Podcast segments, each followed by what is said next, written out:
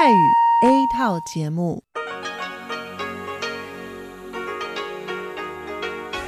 ที่นี่สถานีวิทยุเรดิโอไต้หวันอินเตอร์เนชันแนล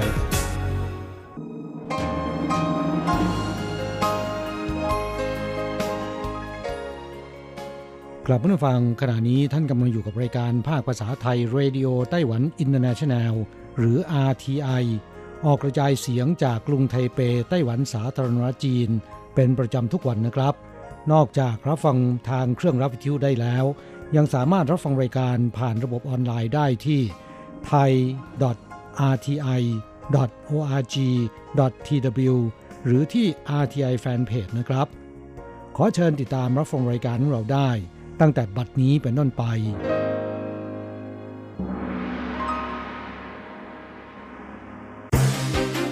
ลำดับแรก ขอเชิญติดตามรับฟัง ข่าวประจำวัน สวัสดีค่ะ คุณผู้ฟังที่เคารพ ช่วงของข่าวประจำวันจากรายการเรดิโอไต้หวันอินเตอร์เนชันแนล ประจำวันจันทร์ที่ 25 พฤศจิกายน พุทธศักราช 2562 สำหรับข่าวไต้หวันมีดิฉันการจยากริชยาคมเป็นผู้รายงานค่ะ หัวข้อข่าวมีดังนี้ ต้หวันขับเคลื่อนทางวิชาการ ชูเวที SATU ผนึกกำลังเครือข่ายมหาวิทยาลัย 110 แห่ง 10 ประเทศร่วมวิจัยแลกเปลี่ยน พิพิธภัณฑ์กู้กงภาคใต้จัดแสดงโดรนแปรขบวน รูปหยกผักกาดขาวพร่างพราวบนนภา สดสดร้อนร้อนตรวจหวยลอตเตอรี่ใบเสร็จกำกับภาษีงวดล่าสุด กันยายนถึงตุลาคม 2562 สายแบลห้ามพลาด เชิญชวนเที่ยวชมถ่ายรูปประติมากรรมจากกระดาษแมวดาว 500 ตัว หน้าสถานีรถไฟจีจี29 พฤศจิกายนถึง 1 ธันวาคมนี้ กรมอุตุไต้หวันเผย วันพุธถึงศุกร์นี้ ภาคเหนืออากาศหนาวสุด พื้นที่ริมชายฝั่ง 14 องศา ต่อไปเป็นรายละเอียดของข่าวค่ะ เวทีการประชุมสัมมนาที่การบดีมหาวิทยาลัยไต้หวัน เอเชียตะวันออกเฉียงใต้ และเอเชียใต้ หรือ SATU จัดโดยมหาวิทยาลัยสมาชิก 98 แห่งจาก 9 ประเทศ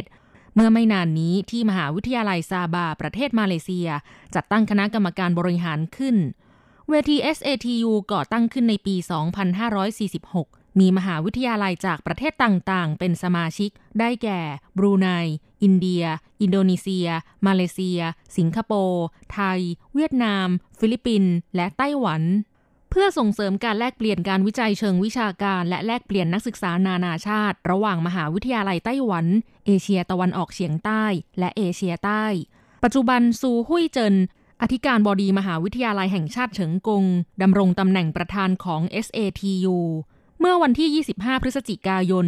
สำนักงงานเลขานุการกิจการระหว่างประเทศ SATU มหาวิทยาลัยแห่งชาติเฉิงกงแถลงว่า มหาวิทยาลัยแห่งชาติเฉิงกง จะนำเสนอสำริดผลของกิจกรรมปีนี้ในการประชุมครั้งนี้ ซึ่งมีโครงการวิจัยร่วมกันที่สมัครเข้ามาในปีนี้ 97 โครงการ ประสบผลสำเร็จในการจับกลุ่มแล้ว 61 โครงการจำนวนมากที่สุดในประวัติการ ผู้แทนกรรมการสนับสนุนการประชุมเปิดเผยว่า ยินดีมากที่จะร่วมดำเนินโครงการวิจัยเหล่านี้ในปีหน้า และมอบกองทุนเพิ่มขึ้น เพื่อดึงดูดคณาจารย์ให้เข้าร่วมมากยิ่งขึ้น นอกจากนี้ในการประชุมยังเชิญทีมนักศึกษาที่ได้รับรางวัลชนะเลิศ จากการแข่งขันประกวดผลงานอัจฉริยะ Smart 2.0 เพื่อแบ่งปันประสบการณ์การเข้าร่วมแข่งขันของกลุ่มนักศึกษาเวียดนาม ไทย อินเดีย และไต้หวัน ภายใต้เวที SATU โดยทลายข้อจำกัดต่างๆ และประสบความสำเร็จในการสร้างผลงานนวัตกรรม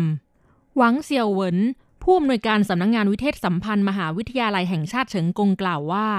เวที SATU ยังคงก้าวหน้าอย่างต่อเนื่อง ขณะนี้มีมหาวิทยาลัยของกัมพูชาและอินเดียอีก 12 แห่ง ที่สมัครเข้าร่วมเป็นสมาชิก คาดว่าปลายปีนี้จะมีจำนวนมหาวิทยาลัยสมาชิกรวม 110 แห่งจาก 10 ประเทศ ข่าวต่อไปการประกวดกลุ่มอากาศยานไร้คนขับหรือโดรนครั้งที่ศูนย์จัดขึ้นณพิพิธภัณฑ์พระราชวังแห่งชาติกู้กงสาขาภาคใต้เมืองเจียอี้ เมื่อคืนวันอาทิตย์ที่ 24 พฤศจิกายนที่ผ่านมา เป็นการแข่งขันบังคับกลุ่มโดรนประดับไฟแปรขบวนเป็นรูปแบบต่างๆ ที่เชื่อมโยงกับวัตถุในพิพิธภัณฑ์กู้กงภาคใต้ และสัญลักษณ์ท้องถิ่นประจำเมืองเจียอี้ที่ประทับใจผู้ชมคือการได้ชมโดรนที่แปรขบวนเป็นรูปหยกผักกาดขาว โบราณวัตถุที่เป็นไฮไลท์ของพิพิธภัณฑ์กู้กง สีสันสดใส สว่างสุขใสอยู่บนท้องฟ้านอกจากนี้ยังมีรูปหานุมาน ตัวละครเอกจากมหากาบรามเกียรติ์ซึ่งเป็นมัสคอตนำโชคประจำพิพิธภัณฑ์กู้กงภาคใต้อีกด้วย นับเป็นครั้งแรกที่เมืองเจียอี้จัดการแสดงของกลุ่มอากาศยานไร้คนขับหรือโดรน ประชาชนที่มาชมงานต่างตื่นตาตื่นใจ และอดไม่ได้ที่จะต้องหยิบโทรศัพท์มือถือ มาบันทึกภาพความสวยงาม นอกจากพิพิธภัณฑ์กู้กงภาคใต้จัดโปรโมชั่นบัตรเข้าชมพิพิธภัณฑ์ฟรี ในช่วงปิดเทอมภาคฤดูร้อน ตั้งแต่วันที่ 1 มิถุนายนถึง 31 สิงหาคม วันหยุดนักขัตฤกษ์และวันหยุดสุดสัปดาห์แล้ว พลเมืองเมืองเจียอี้ก็เข้าชมฟรี และยังจัดกิจกรรมการแสดงต่างๆ อีกมากมาย เพื่อดึงดูดนักท่องเที่ยวมาเข้าชมมากยิ่งขึ้น ข่าวต่อไป เมื่อวันที่ 25 พฤศจิกายน ผลการออกรางวัลลอตเตอรี่ใบเสร็จกำกับภาษีงวดประจำเดือนกันยายนถึงตุลาคม 2562 ออกอากาศไลฟ์สดทางโทรทัศน์เมื่อเวลา 13 นาฬิกา 30 นาทีตามเวลาไต้หวัน ผลการออกรางวัลพิเศษมูลค่า 10 ล้านเหรียญไต้หวัน เลขที่ออก 4148-2012 รางวัลที่ 1 มูลค่า 2 ล้านเหรียญ เลขที่ออก 5883-7976 รางวัลที่ 2 มูลค่า 2 0 0แสนเหรียญจำนวน 3 ชุดเลขรางวัลได้แก่ 2037 9435 4743 0762 และ 3619 3504 โดยชุดเลขรางวัล 3 ชุดนี้ ยังมีรางวัลถูกเลขท้าย 7 ตัวมูลค่า 40,000 เหรียญ ถูกเลขท้าย 6 ตัวมูลค่า 10,000 เหรียญ ถูกเลขท้าย 5 ตัวมูลค่า 4,000 เหรียญ ถูกเลขท้าย 4 ตัวมูลค่า 1,000 เหรียญ และถูกเลขท้าย 3 ตัวมูลค่า 200 เหรียญ นอกจากนี้ยังเพิ่มรางวัลเลขท้าย 3 ตัวอีก 3 ชุดได้แก่ 693 043 และ 425 ผู้ที่ถูกรางวัลในงวดนี้สามารถแลกเงินรางวัลได้ตั้งแต่วันที่ 6 ธันวาคม 2562 ถึง 5 มีนาคม 2563 สำหรับผู้ที่เก็บใบเสร็จกำกับภาษีในระบบคลาวงวดนี้นับเป็นครั้งแรกที่มีการออกรางวัลมูลค่า 500 เหรียญจำนวน 4 0 0 0 0 0 ชุด และยังมีรางวัล 1 ล้านเหรียญจำนวน 15 ชุด รางวัล 2,000 เหรียญจำนวน 5,000 ชุด โดยเลขรางวัลที่ออกจะประกาศในแอปพลิเคชันแลกเงินรางวัลใบเสร็จกำกับภาษีถงอีฟ้าเพี้ยวตุ้ยเจียง และเว็บไซต์ www.eatx.nat.gov.tw นอกจากนี้กระทรวงการคลังไต้หวันสาธารณรัฐจีนเปิดเผยว่า ใบเสร็จกำกับภาษีงวดประจำเดือนกันยายนถึงสิงหาคม 2562 รางวัล 10 ล้านเหรียญ รวม 14 ใบ ขณะนี้เหลืออีก 4 ใบที่ยังไม่มีผู้มาขึ้นเงินรางวัล 2 ล้านเหรียญมี 3 ใบที่ยังไม่ได้ขึ้นเงินรางวัล สิ้นสุดระยะเวลารับรางวัลในวันที่ 6 มกราคม 2563 ข่าวต่อไป ปัจจุบันไต้หวันเหลือสัตว์ป่าคุ้มครองอย่างแมวดาวไม่ถึง 500 ตัว เพื่อเป็นการเรียกร้องให้ประชาชนให้ความสำคัญต่อการอนุรักษ์พันธุ์สัตว์ป่า ที่ตำบลจีจีเมืองหนานโถว ซึ่งมีมาสคอตสัตว์นำโชคประจำตำบลเป็นแมวดาว จึงนำประติมากรรมจากกระดาษหรือเปเปอร์มาเช่รูปแมวดาว หน้าตาน่ารักบ้องแบ้วจำนวน 500 ตัว ไปจัดแสดงอยู่เรียงรายที่หน้าสถานีรถไฟจีจี ตั้งแต่วันศุกร์ที่ 29 พฤศจิกายนถึงอาทิตย์ที่ 1 ธันวาคม 2562 รวม 3 วัน นอกจากจะกลายเป็นสถานที่ที่ให้ประชาชนและนักท่องเที่ยวได้มาถ่ายรูปเช็คอินแล้ว ยังเป็นกิจกรรมที่ผนวกแนวคิดด้านการอนุรักษ์ระบบนิเวศ และการสร้างสรรค์ผลงานศิลปะอีกด้วย ที่ทำการตำบลจีจีเปิดเผยว่า แมวดาวจัดเป็นสัตว์ป่าคุ้มครองประเภทที่หนึ่งของไต้หวัน มีถิ่นที่อยู่อาศัยในเมืองเหมียวลี่ไถจง และหนานโถเป็นหลัก เป็นสัตว์ที่หากินในเวลากลางคืน กินสัตว์เลี้ยงลูกด้วยนมขนาดเล็กเป็นอาหารมักบุกเข้าไปในฟาร์มเลี้ยงไก่ของชาวบ้านเพื่อจับหนูเป็นอาหาร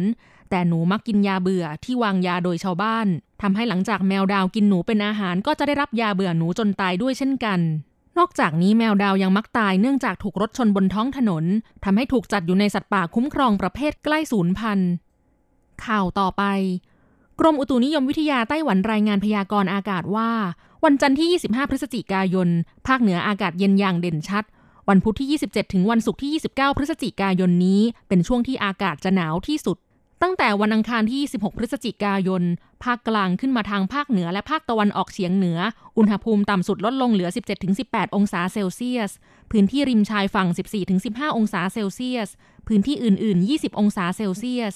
วันที่ 28-29 พฤศจิกายน มวลอากาศหนาวลูกใหม่มีกำลังแรงขึ้น ภาคเหนือ ภาคกลาง และภาคตะวันออกเฉียงเหนือ ต่ำสุด 15-16 องศาเซลเซียส พื้นที่อื่น ๆ 17-19 องศาเซลเซียส วันที่ 30 พฤศจิกายน ลมตะวันออกเฉียงเหนืออ่อนกำลังลง แต่ทุกพื้นที่ช่วงเช้าและกลางคืนอากาศยังคงเย็น จากนั้นวันที่2-4ธันวาคม ลมตะวันออกเฉียงเหนือจะมีกำลังแรงเพิ่มขึ้นอีกทำให้ทุกพื้นที่อากาศเปลี่ยนเป็นเย็นด้านสภาพฝน สัปดาห์นี้พื้นที่ที่ฝนตกอยู่ในภาคเหนือ พื้นที่ฝั่งตะวันออก ส่วนภาคกลางและภาคใต้มีเมฆมากจนถึงท้องฟ้าแจ่มใสเป็นหลัก วันอังคารและวันพุธนี้พื้นที่ที่ฝนตกมีเป็นส่วนน้อย คือแถบชายฝั่งทะเลตอนเหนือเมืองจีหลง บริเวณภูเขาไทเป และเมืองอีหลานวันพฤหัสและศุกร์ความชื้นสูงทำให้พื้นที่ฝนตกขยายไปยังที่ราบภาคเหนือด้วย ส่วนภาคกลางและภาคใต้มีเมฆมากจนถึงท้องฟ้าแจ่มใส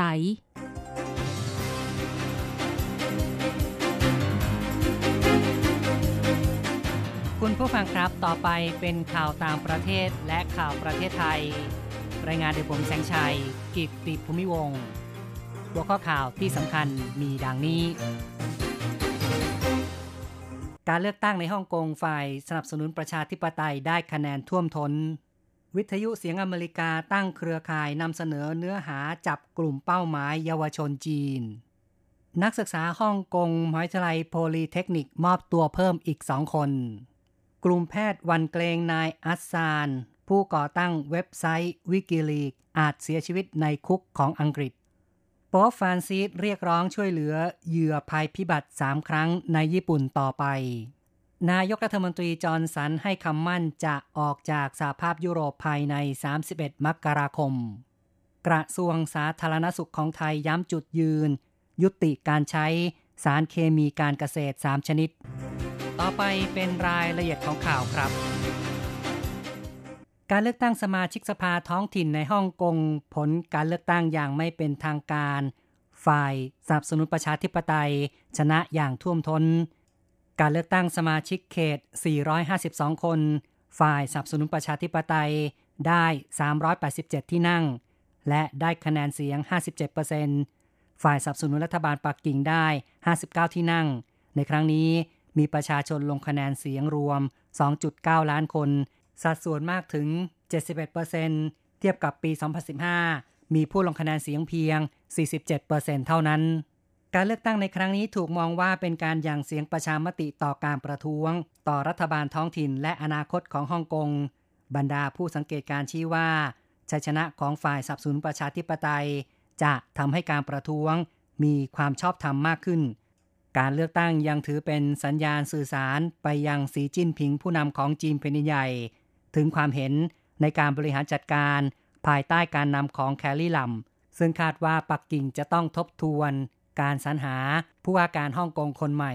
นับเป็นการเลือกตั้งครั้งแรกหลังฮ่องกงตกอยู่ในภาวะไม่สงบ เกิดเหตุประท้วงติดต่อนาน 6 เดือน ซึ่งการเลือกตั้งผ่านไปโดยไม่มีความรุนแรงเกิดขึ้น ต่อไปเป็นเรื่องของสื่ออเมริกา วิทยุเสียงอเมริกาหรือว่า VOA และวิทยุ RFA หรือว่าวิทยุเสรีเอเชียกำลังจับมือกันตั้งเครือข่ายใหม่ เพื่อนำเสนอเนื้อหาไม่หนักเกินไปสำหรับกลุ่มเยาวชนจีน ในสหรัฐและทั่วโลก แหล่งข่าวชี้ว่าเครือข่ายใหม่ที่จัดตั้งชื่อว่า Global Mandarin ได้รับงบสนับสนุนปีละ 5-10 ล้านดอลลาร์สหรัฐ ซึ่งจะทำหน้าที่ในการแจ้งข่าวสาร และเชื่อมโยงกับคนทั่วโลกเพื่อสนับสนุนเสรีภาพและประชาธิปไตย กอบอมมนดารินทำงานตลอด 24 ชั่วโมง ผ่านสื่อสังคมออนไลน์ อินเทอร์เน็ต วิทยุ โทรทัศน์ และวิดีโอ ซึ่งรวมเนื้อหาจากสื่อรัฐบาลสหรัฐ พัฒนาเนื้อหาภาษาจีนกลางที่เหมาะสม ต่อไปเป็นเรื่องของนักศึกษาที่ประท้วงอยู่ในมหาลัยโพลีเทคนิคยอมมอบตัวเพิ่มสองคน หลังจากที่อยู่ในมหาลัยติดต่อกันนาน 9 วัน การตัดสินใจมอบตัวมีขึ้นหลังจากมี คนกลางช่วยไกล่เกลี่ย หลังการมอบตัวแล้ว นักศึกษาทั้งสองถูกคุมขังที่สถานีตำรวจ ก่อนหน้านี้ ผู้ประท้วงส่วนใหญ่ได้ยอมออกจากมหาลัย ตั้งแต่ช่วงสุดสัปดาห์ และมีผู้ถูกจับกลุ่มหลายร้อยคน ต่อไปครับ กลุ่มแพทย์ร่วมกันเขียนจดหมาย เปิดผนึกแสดงความกังวลต่อสุขภาพของนายจูเลียนอัสซานจ์ผู้ก่อตั้งเว็บไซต์วิกิลีกส์ซึ่งเกรงว่าเขาอาจจะเสียชีวิตในคุกของอังกฤษ กลุ่มแพทย์กว่า 60 คนได้ส่งจดหมายถึงรัฐมนตรีมหาดไทยอังกฤษ เรียกร้องให้ย้ายนายอัสซานจ์ออกจากเรือนจำเบลมาร์ชซึ่งเป็นเรือนจำที่มีการรักษาความปลอดภัยสูงสุด ไปยังโรงพยาบาลของมหาลัยแทน ในการปรากฏตัวของนายอัสซานจ์ที่ศาลในเดือนที่แล้ว เขามีการอิดโรยมาก และยังสับสนจำไม่ได้แม้กระทั่งวันเกิดของตัวเอง และไม่เข้าใจสิ่งที่เกิดขึ้นในศาล ทั้งนี้ในปี 2553 นายอันซาดใช้เว็บไซต์วิกิลีกเผยแพร่ไฟล์ลับทางการทูต และการทหารเกี่ยวกับการวางระเบิดของสหรัฐในอัฟกานิสถานและอิรัก ซึ่งสร้างความขายหน้าต่อสหรัฐอย่างมาก ทางฝ่ายสหรัฐได้ขอให้อังกฤษส่งตัวเขาไปรับการดำเนินคดี ในคดีจารากรรมหลายข้อหา ซึ่งมีโทษจำคุกรวมกันสูงถึง 175 ปี ต่อไปครับ สมเด็จพระสันตะปาปาฟรานซิส ประมุขคริสตจักรนิกายโรมันคาทอลิก ซึ่งอยู่ระหว่างการเยือนญี่ปุ่นทรงพบปะกับผู้รอดชีวิตจากเหตุการณ์แผ่นดินไหวสึนามิ และอุบัติเหตุโรงไฟฟ้านิวเคลียร์ฟุกุชิมะ ซึ่งเกิดขึ้นในวันเดียวกันเมื่อ 11 มีนาคม ปี 2554 พระองค์ขอให้สารต่อความช่วยเหลือทางด้านการเงินและสิ่งของต่างๆ แก่ผู้ประสบภัย อย่าให้เลือนหายไปกับการเวลา หรือหลังจากความตกใจผ่านพ้นไปในช่วงต้น ทั้งนี้นะครับ อุบัติภัยวันที่ 11 มีนาคม ได้มีแผ่นดินไหวขนาด 9ทำให้มีสึนามิสูง 17 เมตร ในพื้นที่ทางตะวันออกเฉียงเหนือของญี่ปุ่นฆ่าชีวิตผู้คนเกือบ 16,000 คน และทำความเสียหายต่อระบบหล่อเย็น โรงไฟฟ้านิวเคลียร์ ฟุกุชิมะไดอิจิ เสียหาย ทำให้กัมมันตภาพรังสีรั่วไหล กลายเป็นอุบัติภัย นิวเคลียร์ร้ายแรงอันดับสองรองจากอุบัติภัยนิวเคลียร์เชอร์โนบิลของสหภาพโซเวียตในปี 2529 ต่อไปครับ นายกรัฐมนตรีบอริส จอนสันของอังกฤษ ให้คำมั่นว่าจะนำพาอังกฤษออกจากสหภาพยุโรปภายใน 31 มกราคม ตามกำหนดเส้นตาย นายจอนสันได้กล่าวระหว่างการหาเสียงในวันอาทิตย์ที่ผ่านมา ระบุว่าพรรคอนุรักษ์นิยม ให้สัญญาจะเสนอข้อตกลงการถอนตัวออกจากสหภาพยุโรป ต่อสภาก่อนวันคริสต์มาสและจะออกจากสหภาพยุโรปภายใน 31 มกราคมปีหน้า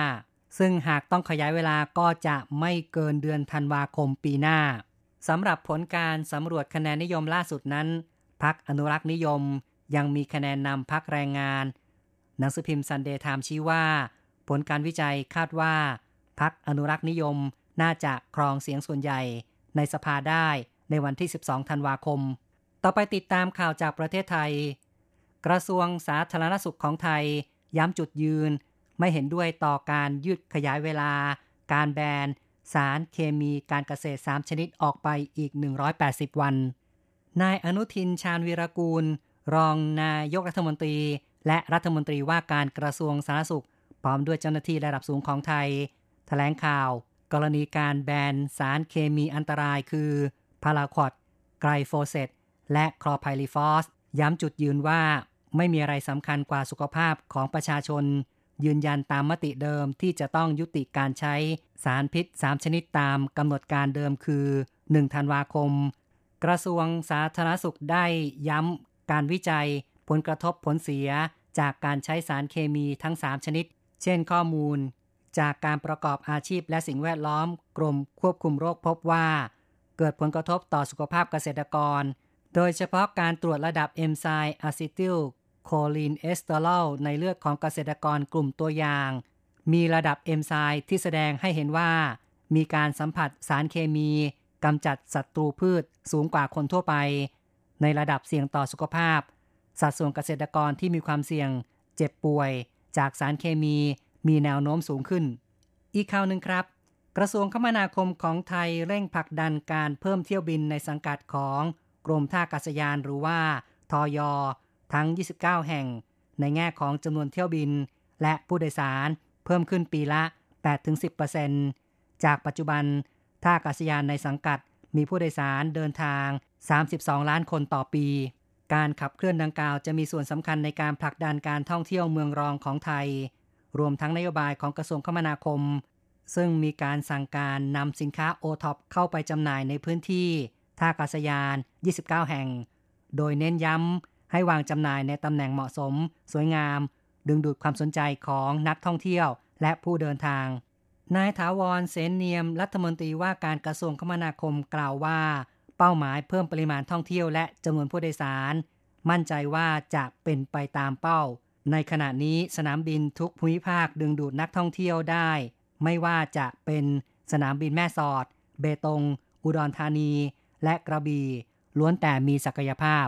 คุณผู้ฟังครับต่อไปเป็นรายงานอัตราแลกเงินอ้างอิงตอนบ่ายของวันที่ 25 พฤศจิกายน โอนเงิน 10,000 บาทใช้ 1320 เหรียญไต้หวัน แลกซื้อเงินสด 10,000 บาทใช้ 1670 เหรียญไต้หวัน และโอนเงิน 1 เหรียญสหรัฐใช้ 30.58 เหรียญไต้หวัน ข่าวจาก RTI ในวันนี้ จบลงแล้วครับ เทศกาลภาพยนตร์สารคดีนานาชาติไต้หวันครั้งที่ 12 มีกำหนดจัดขึ้นณกรุงไทเป ในวันที่ 1 พฤษภาคม 2563 โดยจะจัดฉายผลงานที่น่าสนใจกว่า 100 เรื่อง ขณะนี้กำลังเปิดรับสมัครยอดเงินรางวัลกว่า 70,000 ดอลลาร์สหรัฐ ท่านที่สนใจเชิญส่งผลงานเข้าร่วมประกวดก่อน 5 ธันวาคมนี้ โดยไม่ต้องเสียค่าใช้จ่ายใด ๆ อ่านรายละเอียดเพิ่มได้ที่ www.tidf.org.tw 大家来唱，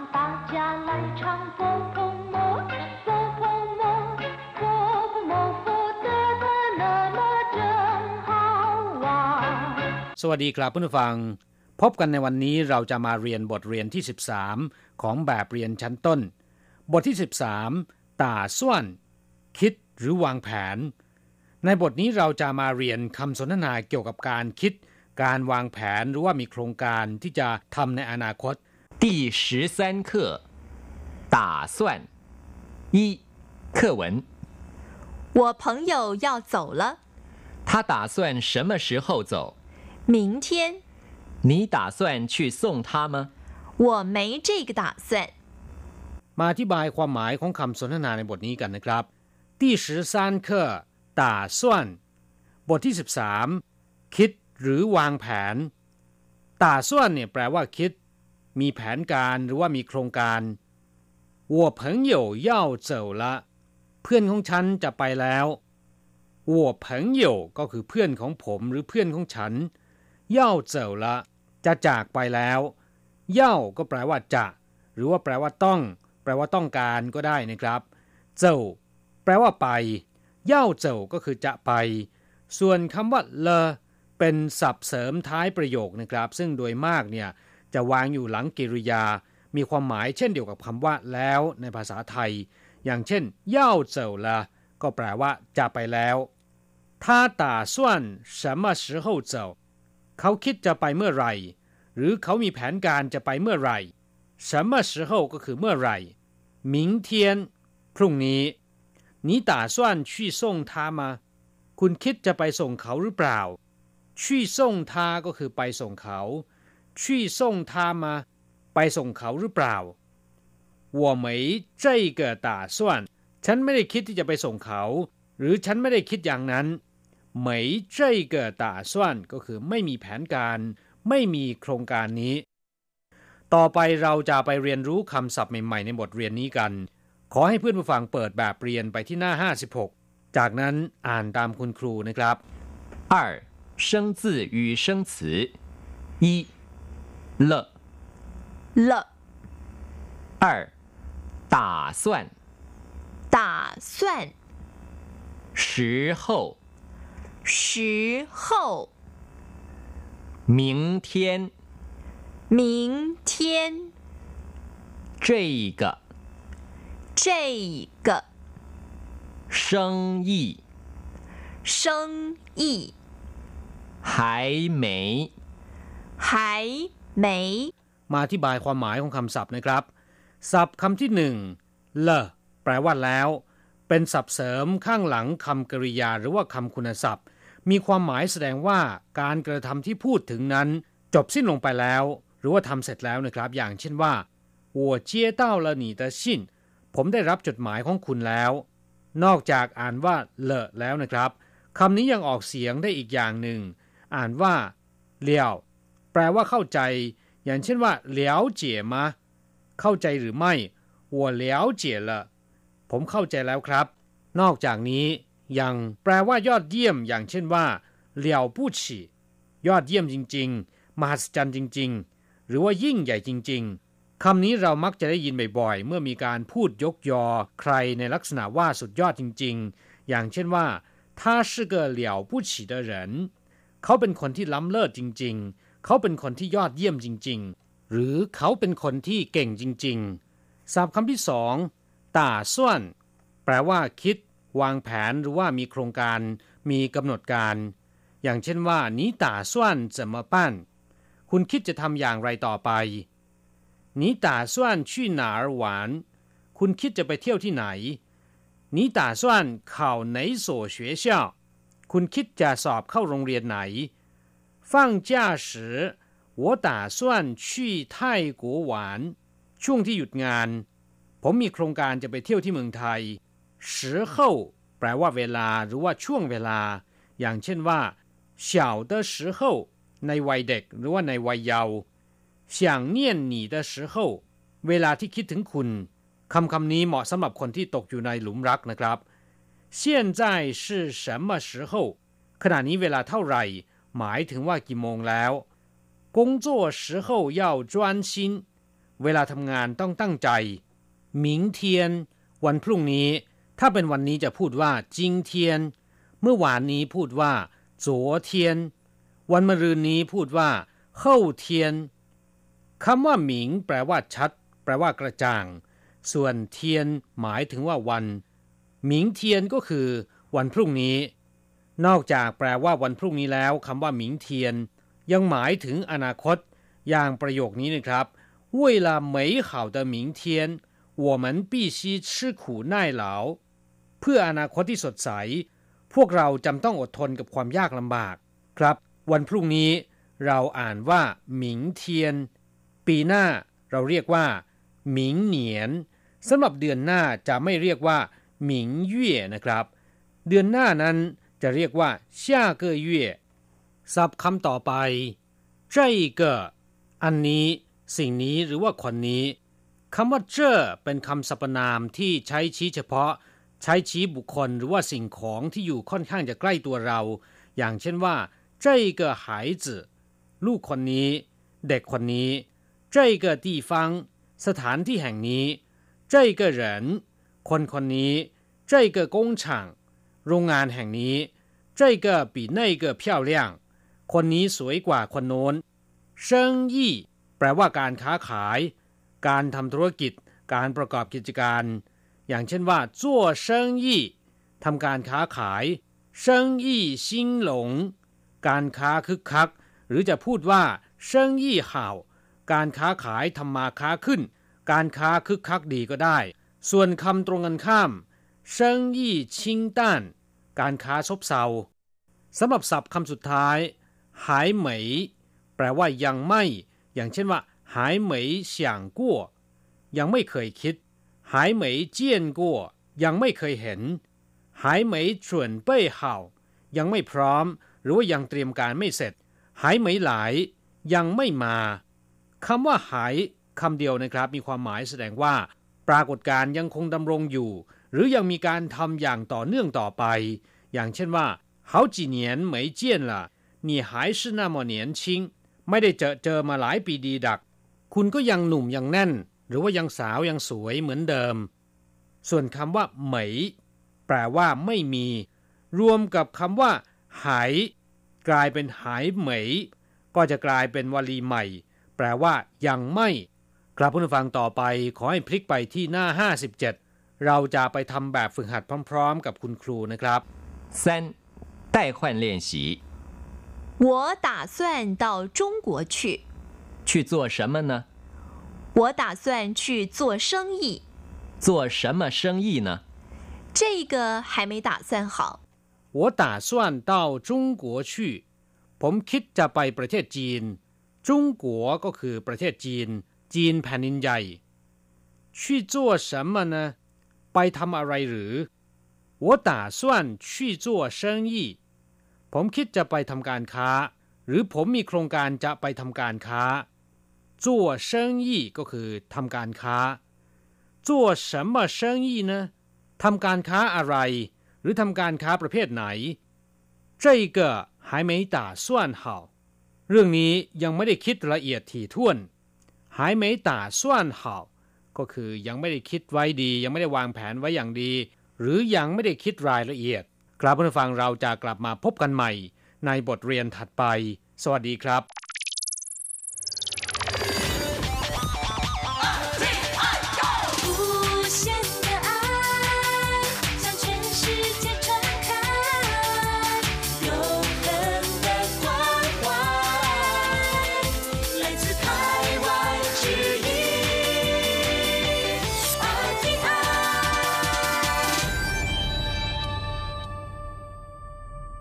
ครับคุณครับขณะนี้คุณกำลังติดตามรับฟังรายการภาคภาษาไทยจากสถานีวิทยุ RTI ซึ่งส่งกระจายเสียงจากกรุงไทเป ประเทศสาธารณรัฐจีนอยู่นะครับและต่อไปนั้นก็ขอเชิญคุณผู้ฟังติดตามรับฟังรายการกระแสประชาธิปไตย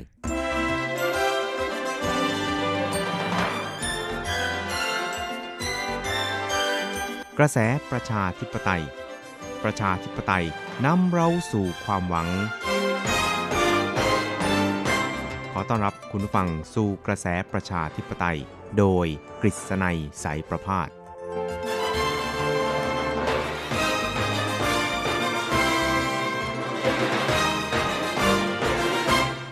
สวัสดีครับคุณผู้ฟังที่รักและเคารพทุกท่านครับผมกฤษณัยสารพาดก็กลับมาพบกับคุณผู้ฟังอีกครั้งหนึ่งครับในช่วงเวลาของกระแสประชาธิปไตยนะครับ ก็ มีนัดกันเป็นประจำทุกสัปดาห์ครับ ในค่ำวันจันทร์แล้วก็เช้าวันอังคาร 3 ครั้งด้วยกันครับ ก็จะนำเอาเรื่องราวความเคลื่อนไหว ที่น่าสนใจทางด้านการเมืองในไต้หวันในช่วงที่ผ่านมามาเล่าสู่ให้กับคุณผู้ฟังได้รับฟังกันนะครับ ซึ่งในช่วงนี้นะครับก็เป็นที่ทราบกันดีนะครับว่า ตอนนี้ไต้หวันนั้นก็เข้าสู่โหมดนับถอยหลัง แห่งการเลือกตั้งครั้งใหญ่ในปี 2020 ก็คือปีหน้านะครับ ก็ จะจัดการเลือกตั้งทั้งผู้นำนะครับรองผู้นำแล้วก็สสของไต้หวันนะครับ ก็หมายความว่าเป็นการล้างไพ่อีกครั้งหนึ่งนะครับ ก็คืออำนาจมอบคืนให้กับประชาชนมาเป็นผู้ตัดสินอนาคตของตนเองแล้วก็ของประเทศชาตินะครับ ก็เรียกได้ว่าเป็นการเลือกตั้งในแบบประชาธิปไตยแบบร้อยเปอร์เซ็นต์เต็มเลยทีเดียวนะครับครับเพราะฉะนั้นเนี่ยนะครับทุกสายตานั้นก็จะจับ จ้องมองไปที่ทั้งการเลือกตั้งประธานาธิบดี แล้วก็การเลือกตั้งสสของไต้หวันด้วย เพราะว่ามันจะเกี่ยวโยงกับการกำหนดทิศทางอนาคตของประเทศชาตินะครับ ซึ่ง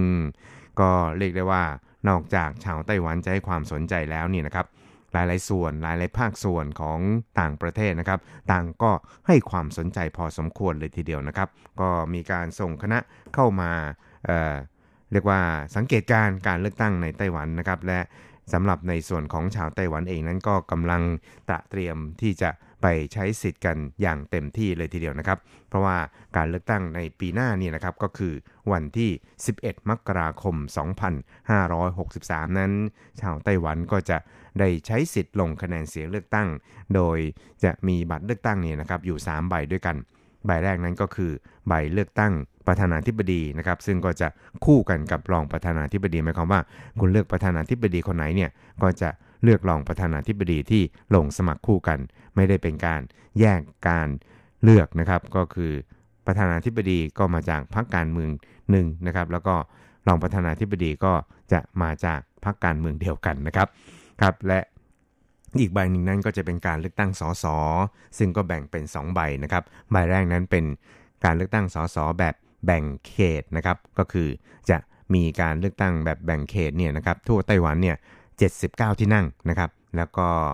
เเขตละ 1 คนนะครับ คือเป็น 79 เขตด้วยกันนะครับ แล้วก็ยังมีอีกหนึ่งใบนะครับ เป็นการเลือกแบบระบบปาร์ตี้ลิสต์หรือว่าบัญชีรายชื่อก็คือเป็นการเลือกพักนั่นเองครับ ซึ่งจำนวนนี้เนี่ยครับก็จะมีทั้งหมด 34 ที่นั่งด้วยกันนะครับแต่ละพักนั้นก็จะเสนอรายชื่อ ซึ่งอาจจะครบหรือไม่ครบก็ได้นะครับ ก็แล้วแต่ว่าแต่ละพักเนี่ยจะมีการพิจารณากันอย่างไรนะครับ แต่ว่าส่วนใหญ่แล้วเนี่ยก็จะส่งลงสมัครกันครบนะครับ โดยเฉพาะอย่างยิ่ง 2พักการเมืองใหญ่ ส่วนพักการเมืองเล็ก ๆ ที่คาดว่าน่าจะได้คะแนนเนี่ยนะครับ ไม่ถึงร้อยละฮะเอ่อไม่ถึงร้อยละสิหรือว่าเกิน มาตรฐานต่ำสุดคือ 5%เนี่ยนะครับอาจจะมีเพียงแค่ประมาณ2อสามพักเท่านั้นเองครับ ซึ่งตามกฎหมายการเลือกตั้งไต้หวันเนี่ยนะครับ การเลือกตั้งอ่อสสในระบบปาร์ตี้ลิสต์นี่นะครับถ้าว่าพรรคการเมืองใดเนี่ยมีคะแนนเสียงที่ลงให้กับพรรคการเมืองนี่นะครับไม่ถึงร้อยละห้าเนี่ยคะแนนนั้นก็ถือว่าเป็นคะแนนแบบตกน้ำไปนะครับ ก็คือเสียไปเปล่าๆครับ แล้วก็จะนำเอา คะแนนที่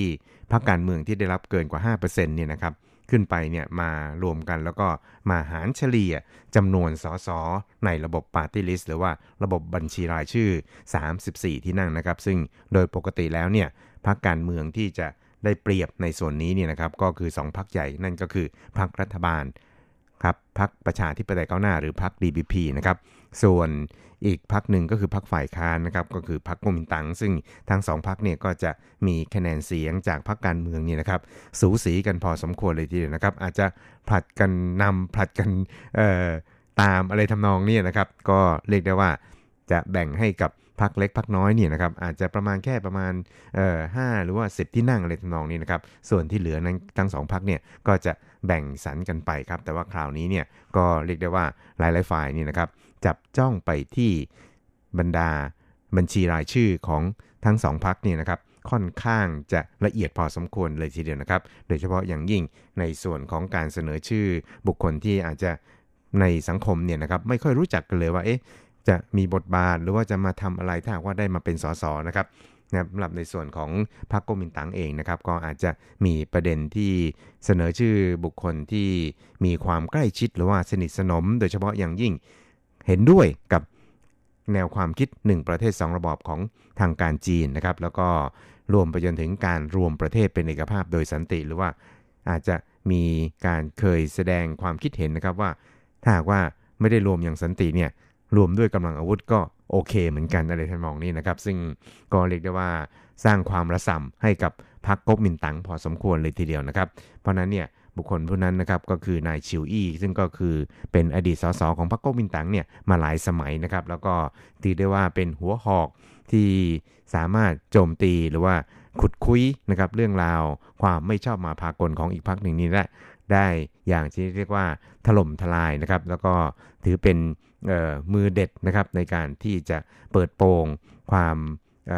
ไม่ชอบมาพากลของอีกพรรคหนึ่งนะครับ แต่ว่าเนื่องจาก เขาเนี่ยก็เคยแสดงความคิดเห็นที่เห็นด้วยกับการใช้กำลังอาวุธเพื่อที่จะรวมไต้หวันกับจีนเนี่ยเข้าด้วยกันนะครับ เพราะฉะนั้นเนี่ยหลังจากที่ข่าวนี้แพร่ออกมานะครับ ว่าจะเสนอชื่อนายชิวอี้เข้าไปนี่นะครับ ปรากฏว่าในส่วนของภายในพรรคก๊กมินตั๋งเองก็รู้สึกว่าไม่ค่อยพอใจนะครับ แล้วก็วิตกกังวลว่าฐานคะแนนเสียงของพรรคก๊กมินตั๋งเนี่ยจะไหลไปสู่พรรค DPP ฝ่ายตรงข้ามนะครับ เพราะฉะนั้นเนี่ยก็ออกมาเรียกร้องแล้วก็สร้างแรงกดดันครับจนนายชิวอี้เนี่ยต้องขอถอนตัวนะครับ แล้วก็กลับไปเป็น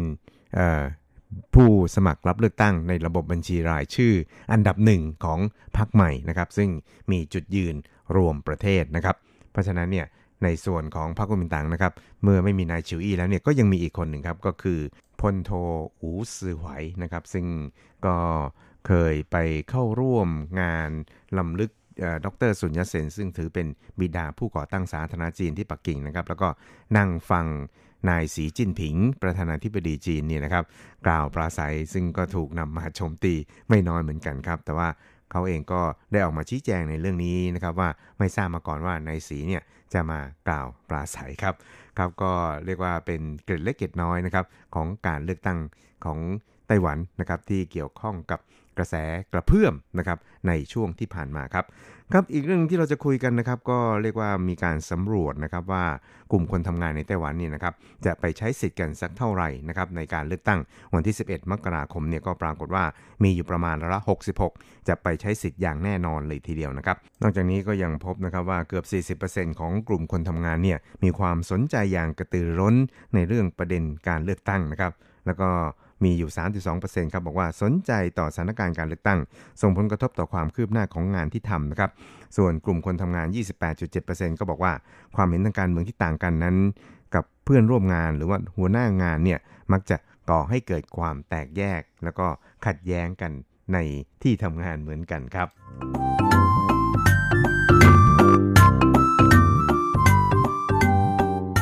ครับอีกเรื่องนึงครับเราไปดูกันที่การลงสมัครรับเลือกตั้งของบรรดา ผู้ที่จะลงสมัครรับเลือกตั้งของพรรคการเมืองต่างๆนะครับ ซึ่งก็ปรากฏว่าจนถึงวันสุดท้ายก็คือวันศุกร์ที่ผ่านมาครับ มี 3 ชุดด้วยกันนะครับ ที่ลงสมัครรับเลือกตั้งตำแหน่งประธานาธิบดี ก็คือชุดของท่านประธานาธิบดีชาอิงวน กับท่านอดีตนายกรัฐมนตรีไล่ชิงเตอ๋อจากพรรค DPP นะครับหรือว่าพรรคประชาธิปไตยก้าวหน้า แล้วก็อีกชุดหนึ่งนั้นก็เป็นชุดของ พรรคก๊กมินตั๋งนะครับนายหานกัวหยีกับนายสะอ่าจางซั่นเจิ้งนะครับอดีตนายกรัฐมนตรีเหมือนกันนะครับของพรรคก๊กมินตั๋งและอีกชุดหนึ่งนั้นก็เป็นชุดของพรรค People First Party หรือ PFP นะครับนำโดยนายซ่งชูหยีกับนางหยีเซียงนะครับ ครับสำหรับท่านประธานาธิบดีไช่อิงหวนนั้นก็ได้กล่าวหลังจากยื่นใบสมัครรับเลือกตั้งแล้วนะครับ โดยย้ำครับบอกว่า 我们这一次的参选就是要体现 这两个重要的价值，让世界可以 ครับท่านผู้นำไต้หวันก็บอกว่าการลงเลือกตั้งในคราวนี้นั้นก็ต้องการที่จะแสดงให้เห็นถึงคุณค่าสำคัญ 2 ประการด้วยกันนะครับ ประการแรกก็คือความเป็นประชาธิปไตยของประเทศนะครับ แล้วก็การอ่าต่อสู้แข่งขันกันอย่างเสรีของพรรคการเมืองต่างๆนะครับ รวมไปจนถึงการให้หลักประกันแก่ สิทธิมนุษยชนในทุกๆ ด้านในไต้หวัน ซึ่งนับว่าสำคัญที่สุดนะครับ แล้วก็ประชาชนเองนั้นสามารถที่จะเลือกผู้นำของตนได้ อย่างอิสระเสรีตามความต้องการของตัวเองครับ ส่วนทางด้านนายหานกัวหยีกับนายจางซั่นเจิงนะครับผู้สมัครของพรรคก๊กมินตั๋งนั้นก็ได้ลงทะเบียนลงเลือกตั้งในคราวนี้ในช่วงสัปดาห์ที่ผ่านมาเช่นเดียวกันนะครับโดยนายหานโกวหยีนั้นก็ได้ระบุนะครับ หลังจากที่ยื่นลงสมัครรับเลือกตั้งแล้วนะครับ โดยเขาก็ย้ำเหมือนกันครับบอกว่า 民进党傻傻的，老是迷惑在得民调得天下，但是我完全不一样。我认 ครับ 为 เขาก็ได้ย้ำนะครับบอกว่าในช่วงที่ผ่านมาเนี่ยสื่อมวลชนที่มีการจัดทำคะแนนนิยมต่างๆเนี่ยปรากฏว่าตัวเขาเองเนี่ยนะครับก็อยู่ในสภาพที่ตามหลัง ท่านประธานาธิบดีชาอยู่นะครับโดยบอกว่าพรรค DPP เนี่ยนะครับรู้สึกว่าจะเห็นความสำคัญของตัวเลขการคะแนนนิยมเหล่านี้มากเกินไปนะครับ แล้วก็เข้าใจว่าตัวเลขสูงก็จะได้มีอำนาจในการปกครองประเทศนะครับ แต่ว่าในส่วนตัวของเขาเองแล้วเนี่ยนะครับ ต้องได้ใจของประชาชนเท่านั้น จึงจะมีสิทธิ์ที่จะมาปกครองประเทศแล้วก็มาเป็นผู้นำนะครับ ซึ่งถ้าว่าชาวไต้หวันนี่นะครับ มีความรู้สึกว่าชีวิต ในช่วงที่ผ่านมานะครับเป็นไปด้วยความยากลำบากเนี่ยรับรองได้ว่าเขาต้องชนะการเลือกตั้งอย่างแน่นอนทีเดียวครับ ครับสำหรับในส่วนของนายซ่งชูหยีจากพรรค PFP เนี่ยนะครับก็ได้ระบุเช่นเดียวกันหลังจากที่ยื่นใบสมัครลงรับเลือกตั้งในคราวนี้นะครับ โดยได้กล่าวย้ำครับบอกว่า 这次的选举，我跟余香用快快乐乐的心情来 谈未来台湾到底应该怎么样处理很多大家所关心的经济民生问题。 ครับในส่งชูหยีนะครับก็ได้กล่าวย้ำนะครับบอกว่าการลงสมัครรับเลือกตั้งของตัวเขากับผู้สมัครร่วมก็คือนางหยีเซียงนี่นะครับ ก็จะเป็นการลงสมัครรับเลือกตั้งนะครับ เพื่อที่จะมาแสเอ่อแสดงให้เห็นถึงแนวความคิดว่าเขาจะนำพาประเทศชาตินี้เนี่ยนะครับ ไปเอ่อ ก้าวไปในทิศทางใดนะครับ แล้วก็จะลงสมัครรับเลือกตั้งอย่างมีความสุขนะครับ แล้วก็เสนอแนวทางทิศทางในการที่จะพัฒนาประเทศชาติ ให้ก้าวต่อไปข้างหน้าให้กับประชาชนเนี่ยได้เป็นผู้ตัดสินใจ เพราะฉะนั้นเนี่ยก็เป็นการเสนอแนวทางแล้วก็นโยบายให้กับประชาชนเนี่ยได้เป็นผู้ตัดสินใจเองนะครับว่าจะ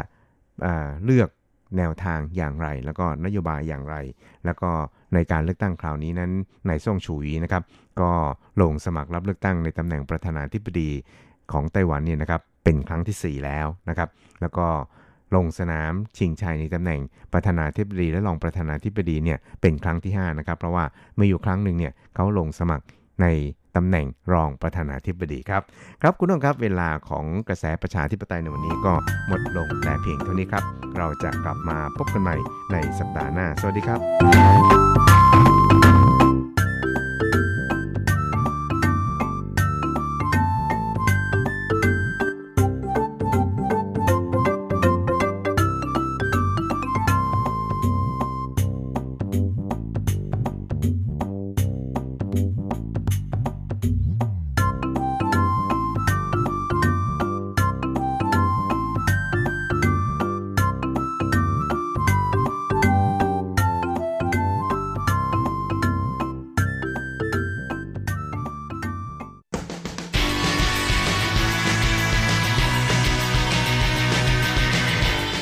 มองปัจจุบัน โลกปัจจุบัน เปลี่ยนแปลงตลอดเวลา ทุกอย่างไม่หยุดอยู่กับที่ ย้อนอดีต ย้อนดูเรื่องราว วัฒนธรรม ความคิด ความเป็นอยู่ของผู้คนในอดีต มองปัจจุบัน ย้อนอดีตดำเนินรายการโดย แสงชัย กิตติภูมิวงศ์รจรัตน์ยนต์สุวรรณ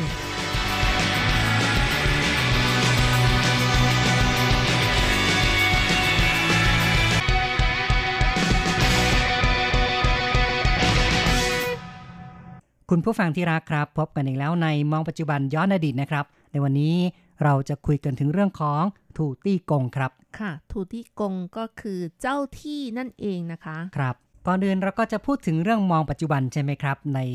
ปัจจุบันนี้เมื่อเร็วๆนี้เองเนาะในช่วงต้นเดือนพฤศจิกายนที่ผ่านมานี้นะครับ ก็มีการแห่ถูตี้กงกันครับ มีการแห่ถูตี้กงหรือว่าเจ้าที่ในเขตจงเหอของนครนิวไทเปค่ะ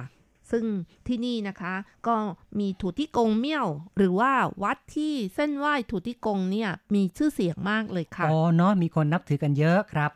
การจัดงานแห่เจ้าที่รอบเมืองในครั้งนี้นะคะ ก็จัดขึ้นทุกปี ปีนี้เป็นปีที่ 8 แล้วค่ะ โดยจัดขึ้นในต้นเดือนพฤศจิกายนที่ผ่านมา ในปีนี้ก็ถือเป็นปีแรกนะคะ ที่มีการจัดกิจกรรมที่สวนสาธารณะจงเหอค่ะ ก็ถือว่าเป็นสถานที่ที่มีความอลังการมากขึ้นว่างั้นเถอะนะครับค่ะมีความกว้างขวางมากขึ้น ในงานก็มีการจัดแสดง จับฉลาก แล้วก็จับรางวัลกิจการการแข่งขันที่เกี่ยวข้องนะคะ นอกจากจะมีกิจกรรมแข่งขันโยนไม้เสี่ยงทาย หรือว่าโปะโปยแล้ว ก็ยังมีขบวนแห่เจ้าที่ด้วยรถสามล้อ โอ้เนาะนะครับแหมดูแล้วรู้สึกว่ามีความหลากหลายนะครับ กิจกรรมหลายอย่างนะครับค่ะ นับเป็นเอกลักษณ์พิเศษของงานนี้ซะด้วยนะคะ โดยนายโหยูอีนะคะ ซึ่งเป็นผู้ว่านครนิวไทเป เป็นประธานเปิดงาน และโยนไม้เสี่ยงทาย ไม่เพียงแต่โยนแค่ครั้งเดียวนะคะ ก็ได้ไม้เสียงทายหงายและคว่ำก็คือเป็นแบบว่าประสบความสำเร็จหรือว่าเซิ่งเปนะคะครับก็คือการโยนไม้เสียงทาย ถ้าอันหนึงหงาย อันหนึงคว่ำก็ถือว่า โยนแล้วสำเร็จนะครับ คือเทพหรือว่าเจ้าที่เนี่ยพงกหัวบอกว่า อืมแหมอย่างนี้เนี่ยได้แน่ ๆนะครับค่ะผู้ว่าก็ปั่นจักรยานสามล้อด้วยนะคะ เพื่อขอพรให้ประชาชนอยู่ดีมีสุขด้วยค่ะสำหรับเจ้าที่ที่นำแห่ในขบวนนั้นมีทั้งหมด 50 องค์ด้วยกันค่ะ โอ้โห ไปรวบรวมมาจากหลาย ๆ ที่หรือว่าใช่ของค่ะวัดเดียวหรือศาลเจ้าเดียว มาจากหลายที่นะคะ มาจากนครไทยนั้น มาจากเมืองจาอี้ มาจากจูหนันและเมืองจงเหอเองด้วยนะคะอืมเรียกว่าระดมมาจากหลาย ๆ ท้องที่เลยนะครับค่ะนำมาแห่อยู่ในขบวนที่จงเหอนครนิวไทเปนะครับ โดยอัญเชิญไว้บนรถสามล้อด้วยนะคะ แห่ไปตามท้องถนน นอกจากนี้ทางศาลเจ้าจีนที่จัดงานก็ยัง จัดเตรียมขนมอีก 3,000 ชุดนะคะ แจกจ่ายให้กับประชาชนที่เข้าร่วมงาน เพื่อแบ่งปันความสุข และขอให้ประสบโชคดีนั่นเองนะคะ ครับ นับว่าเป็นการเอ่อแห่เจ้าที่ที่อลังการครับค่ะเพราะว่าเจ้าที่ของเขตเมืองจงเหอนี่เป็นเจ้าที่ที่มีชื่อเสียงในนครนิวไทเป มีวัฒนธรรมประเพณีที่สืบทอดกันมายาวนาน วัฒนธรรมการเส้นไหว้เจ้าที่ของเขตจงเหอ ก็เพื่อขอพรให้ประชาชนมีความสุขปลอดภัย อย่างไรก็ตาม ผู้ว่าโหหยุยก็บอกว่า เทพก็ต้องไหว้ คนก็ต้องขยันทำงานด้วยนะคะอืมจึงจะทำให้ชีวิตมีความสุขค่ะ ใช่ครับ ก็ต้องบอกว่าเป็นเรื่องของทางจิตใจนะครับ ในทางจิตใจนั้นก็จะเป็นการให้กำลังใจในการที่จะให้ประสบความสำเร็จก็ต้องลงมือทำจริง ๆ ด้วยครับ นี่ก็เป็นเหตุการณ์มองปัจจุบันที่เรานำมาเล่าสู่กันฟังนะครับ ต่อไปเราจะมาย้อนอดีตฟังเรื่องราวความเป็นมาของเจ้าที่กันครับ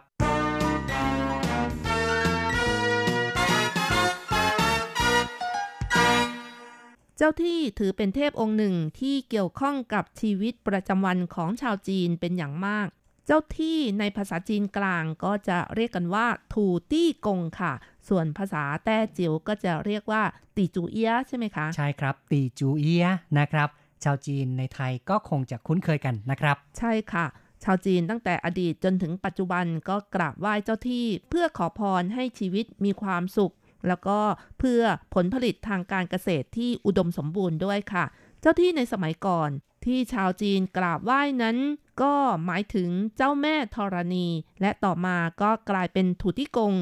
ซึ่งคำว่ากงก็แปลว่าปู่นะคะ ถ้าแปลให้ครบก็คงจะต้องบอกว่าคุณปู่เจ้าที่ใช่ไหมคะเนาะแปลแบบเต็มเต็มยศค่ะนะครับ แต่อย่างไรก็ตามนะคะ ก็ไม่มีหลักฐานที่ปรากฏแน่ชัดว่าทำไมจึงมีการเปลี่ยนจากเจ้าแม่ธรณี ซึ่งเป็นเพศหญิงมากลายเป็นคุณปู่เจ้า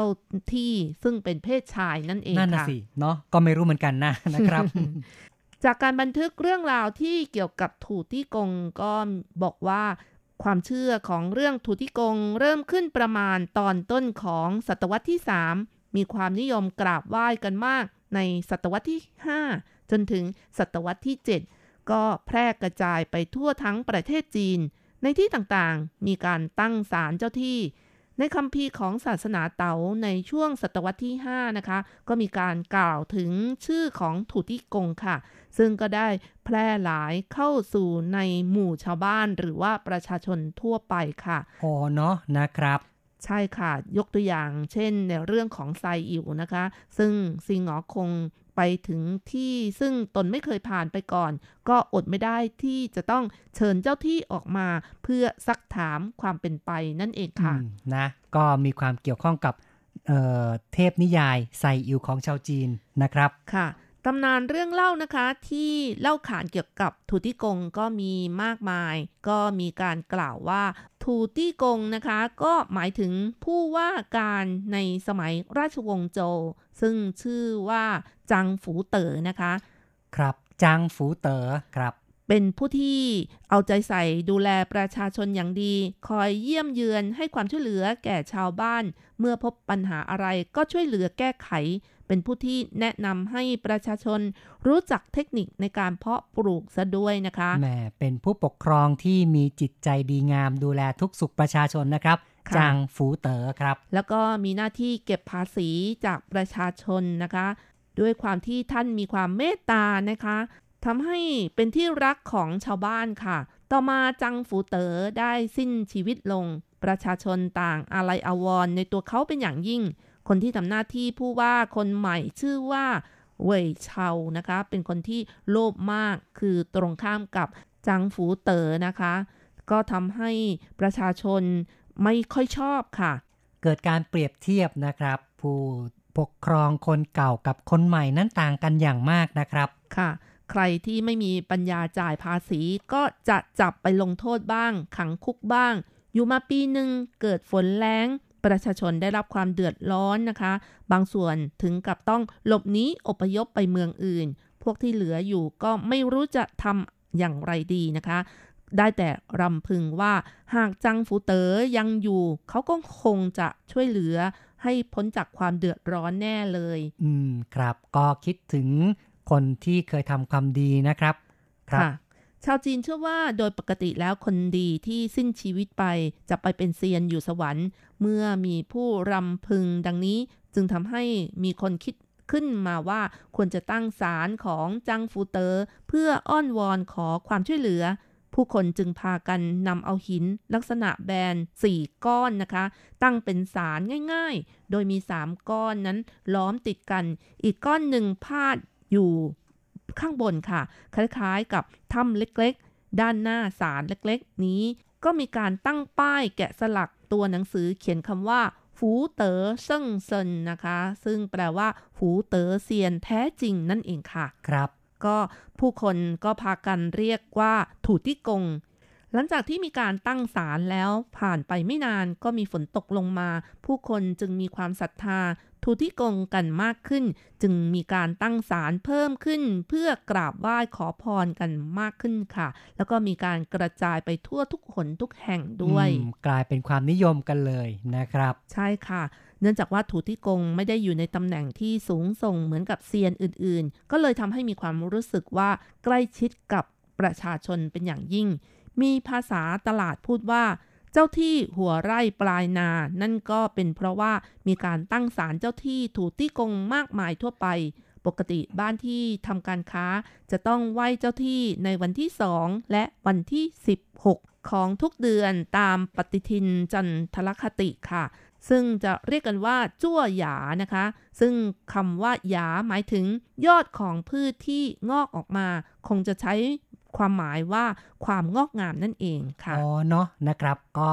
มีความหมายที่ดีนะครับ และเพื่อให้เจ้าที่จะได้คุ้มครองและทำให้อยู่เย็นเป็นสุข และวันที่2เดือน2ตามปฏิทินจีน ถือเป็นวันเกิดของเจ้าที่เรียกว่าโถหยา ก็คือแตกยอดในตอนต้นของความเจริญงอกงามเป็นครั้งแรกนะคะ ใช่ครับ ก็ถือว่าเป็นการไหว้ครั้งแรกหลังจากวัน ตรุษจีนด้วยใช่ไหมครับ ใช่ค่ะ การไหว้ในวันที่ 16 เดือน 12 ตามปฏิทินจีนก็จะเรียกกันว่าเหวยหยาครับเว่ยก็คือหางหรือว่าสุดท้ายนะครับ ซึ่งก็เป็นการเส้นไหว้ในครั้งสุดท้ายของปีนะครับ ค่ะ หรือว่าแตกยอดสุดท้ายเจริญงอกงามครั้งสุดท้ายของปีนั่นเองค่ะ ตามคติของชาวจีนที่ทำไร่ทำนานะคะ ชาวบ้านนั้นไม่ว่าจะพบกับปัญหาอะไร ก็จะพากันไปหาผู้ที่สนิทชิดเชื้ออยู่ในหมู่มนุษย์ ซึ่งก็คือเจ้าที่นั่นเอง ขอโชคลาภความมั่งมี การค้าเจริญรุ่งเรือง ทรัพย์สินมีใช้ไม่ขาด แม้แต่การรักษาโรคนะคะ หรือว่าเลื่อนขั้นข้าราชการ เลื่อนตำแหน่ง เปลี่ยนงานก็จะมาขอให้ถูติกงช่วยเหลือกันทั้งนั้น นี่ก็เป็นสิ่งที่ถือว่าเจ้าที่อยู่ใกล้ชิดและ ช่วยเหลือมนุษย์มากที่สุดตามความเชื่อของอืมคนจีนครับนะคะ ก็มีความใกล้ชิดมากเนาะเดือดเนื้อร้อนใจอะไรก็มาขอจากถูตี้กงก่อนเลยล่ะนะครับ ค่ะ หน้าตาของถูตี้กงนี่ก็เป็นตะแปะแก่ๆนะคะ ครับ เป็นชายที่แก่แล้วก็ยังมีผม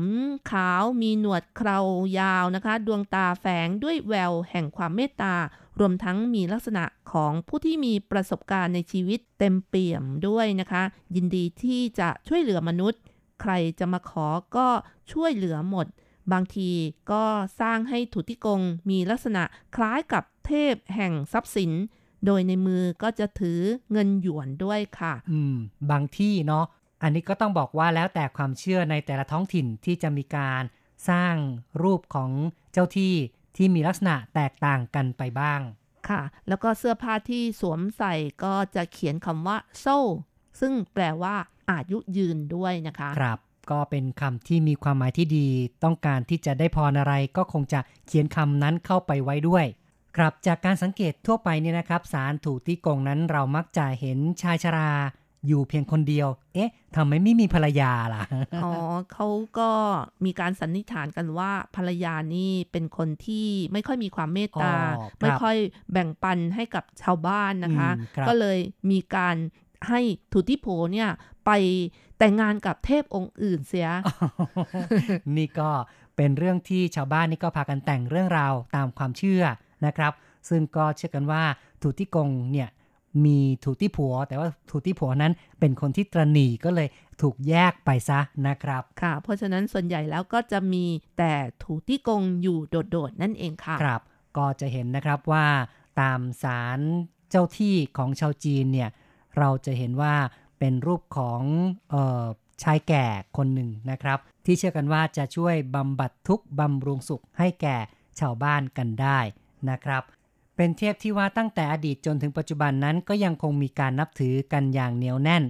ในหลาย ๆ บ้านของชาวจีนนั้น ก็จะเห็นถูตี้กงกัน แต่ว่าในสมัยใหม่ก็เริ่มจะน้อยลงไปในบางส่วนเหมือนกันนะครับค่ะทางนี้ทั้งนั้นก็เป็นไปตามเอ่อภาวะตามรูปแบบการดำรงชีวิตของผู้คนด้วยล่ะนะครับ เอาละครับ การพูดคุยในรายการมองปัจจุบันย้อนอดีตในวันนี้ เห็นทีต้องขอ ยุติลงก่อนนะครับ อย่าลืมกลับมาพบกันใหม่ในครั้งต่อไป สวัสดีครับ สวัสดีค่ะ